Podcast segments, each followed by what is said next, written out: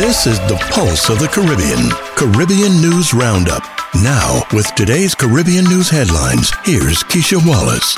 This podcast is brought to you by Zarina, the simple and versatile all natural Caribbean drink mixer. Phenomenal Foods by Chef Holly, creator of West Indian inspired seasonings, and Diamond Cay Marina, British Virgin Islands, home of Foxy's Taboo. Welcome to Pulse of the Caribbean Caribbean News Roundup. Here's a look at some of our Caribbean headlines for today. U.S. Canada delivered armored vehicles to Haitian police to fight gangs.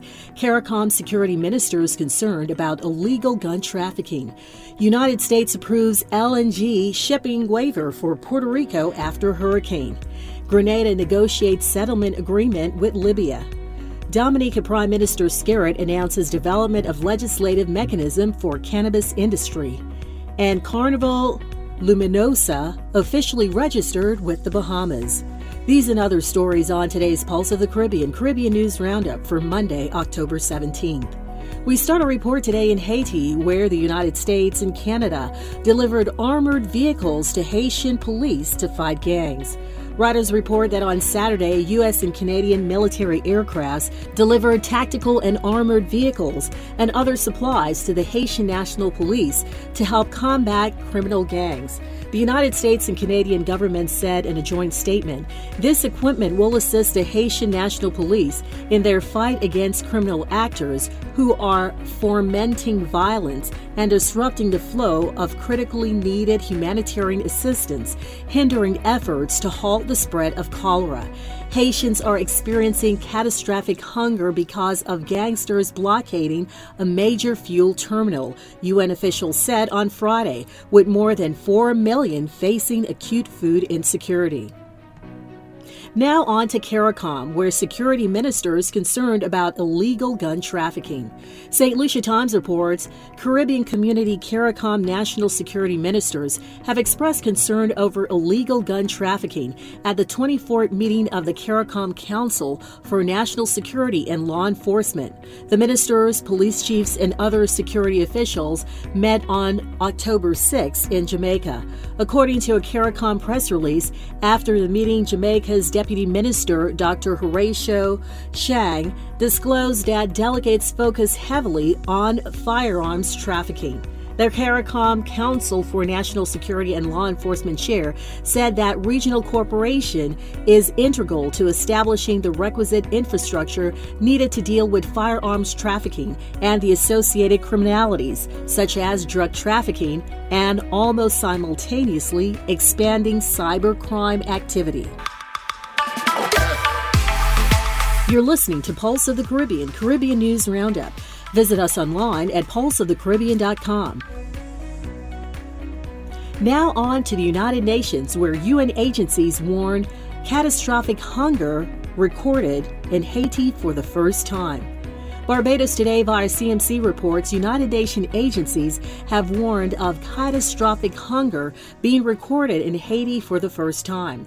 The Food and Agricultural Organization and the United Nations World Food Program said that an unrelenting series of crises has trapped vulnerable Haitians in a cycle of growing desperation without access to food, fuel, markets, jobs, and public services.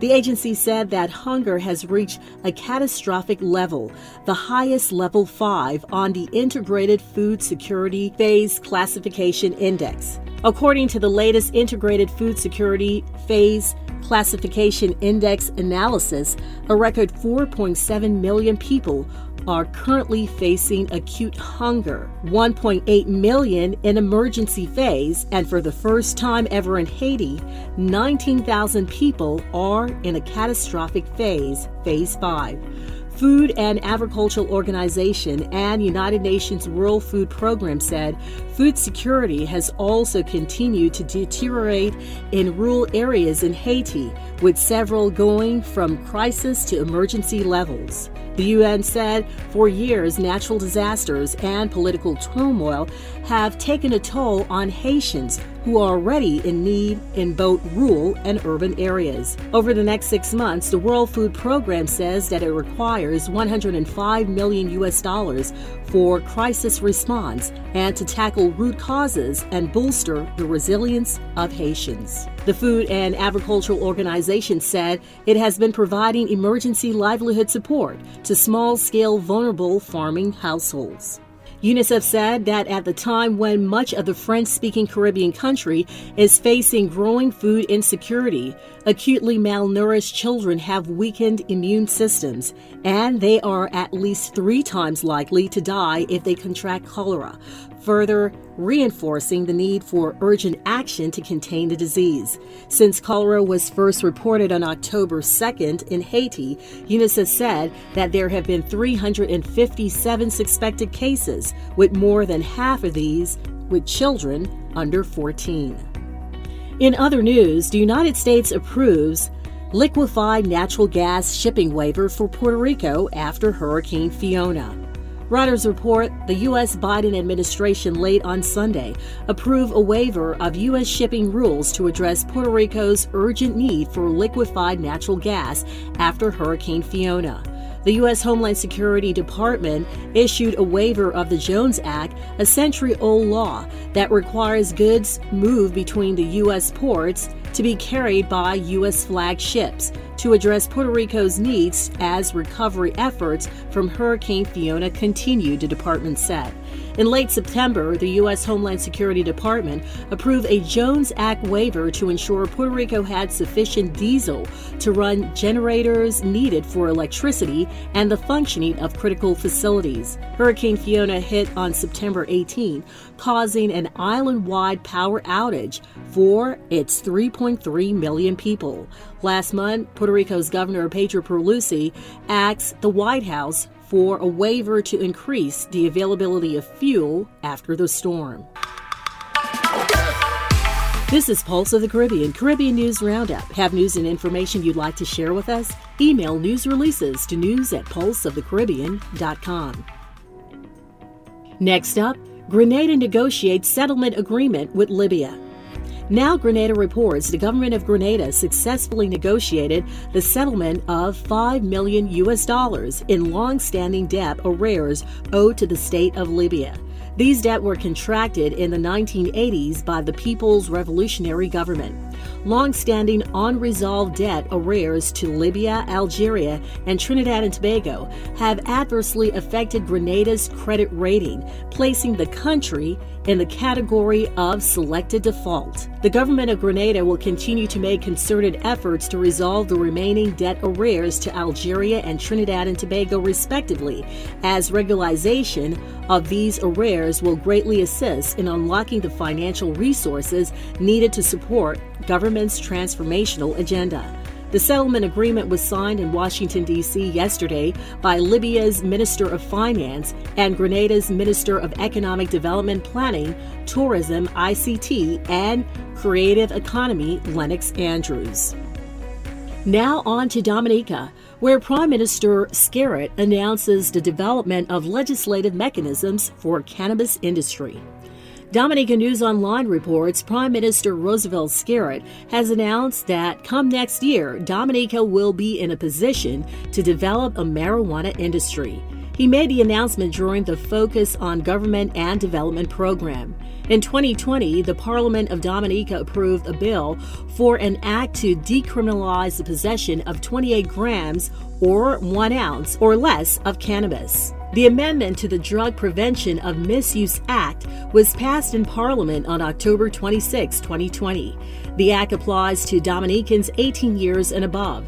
The government also recommends that one can cultivate no more than three cannabis plants at his or her place of residence. According to Prime Minister Skerritt, it was announced in this year's budget that permits and licenses will be provided for people producing marijuana oils, creams, lotions, and soaps. He said his government is in the process of putting these mechanisms in place and providing certification to farmers to be able to plant and grow marijuana.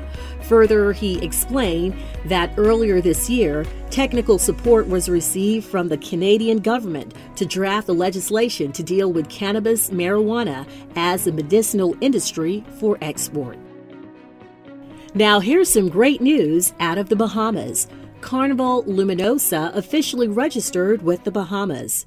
Cruise Industry News reports as part of its transition to the Carnival Cruise Line fleet, Carnival Luminosa was officially registered with the Bahamas Maritime Authority. During the ceremony, Carnival Luminosa's senior leadership team and the Classification Society completed all necessary registration processes, and deck cadet Mark Hassan a Bahamian citizen from Freeport raised a new Bahamian flag, according to a press release. We're proud and honored to have Carnival Luminosa join the five other ships we have registered in the Bahamas, said Christine Duffy, president of Carnival Cruise Line. The Bahamas Maritime Authority is among the most respected administration in international shipping, and we value their level of cooperation and professionalism aim to achieve the highest safety standards.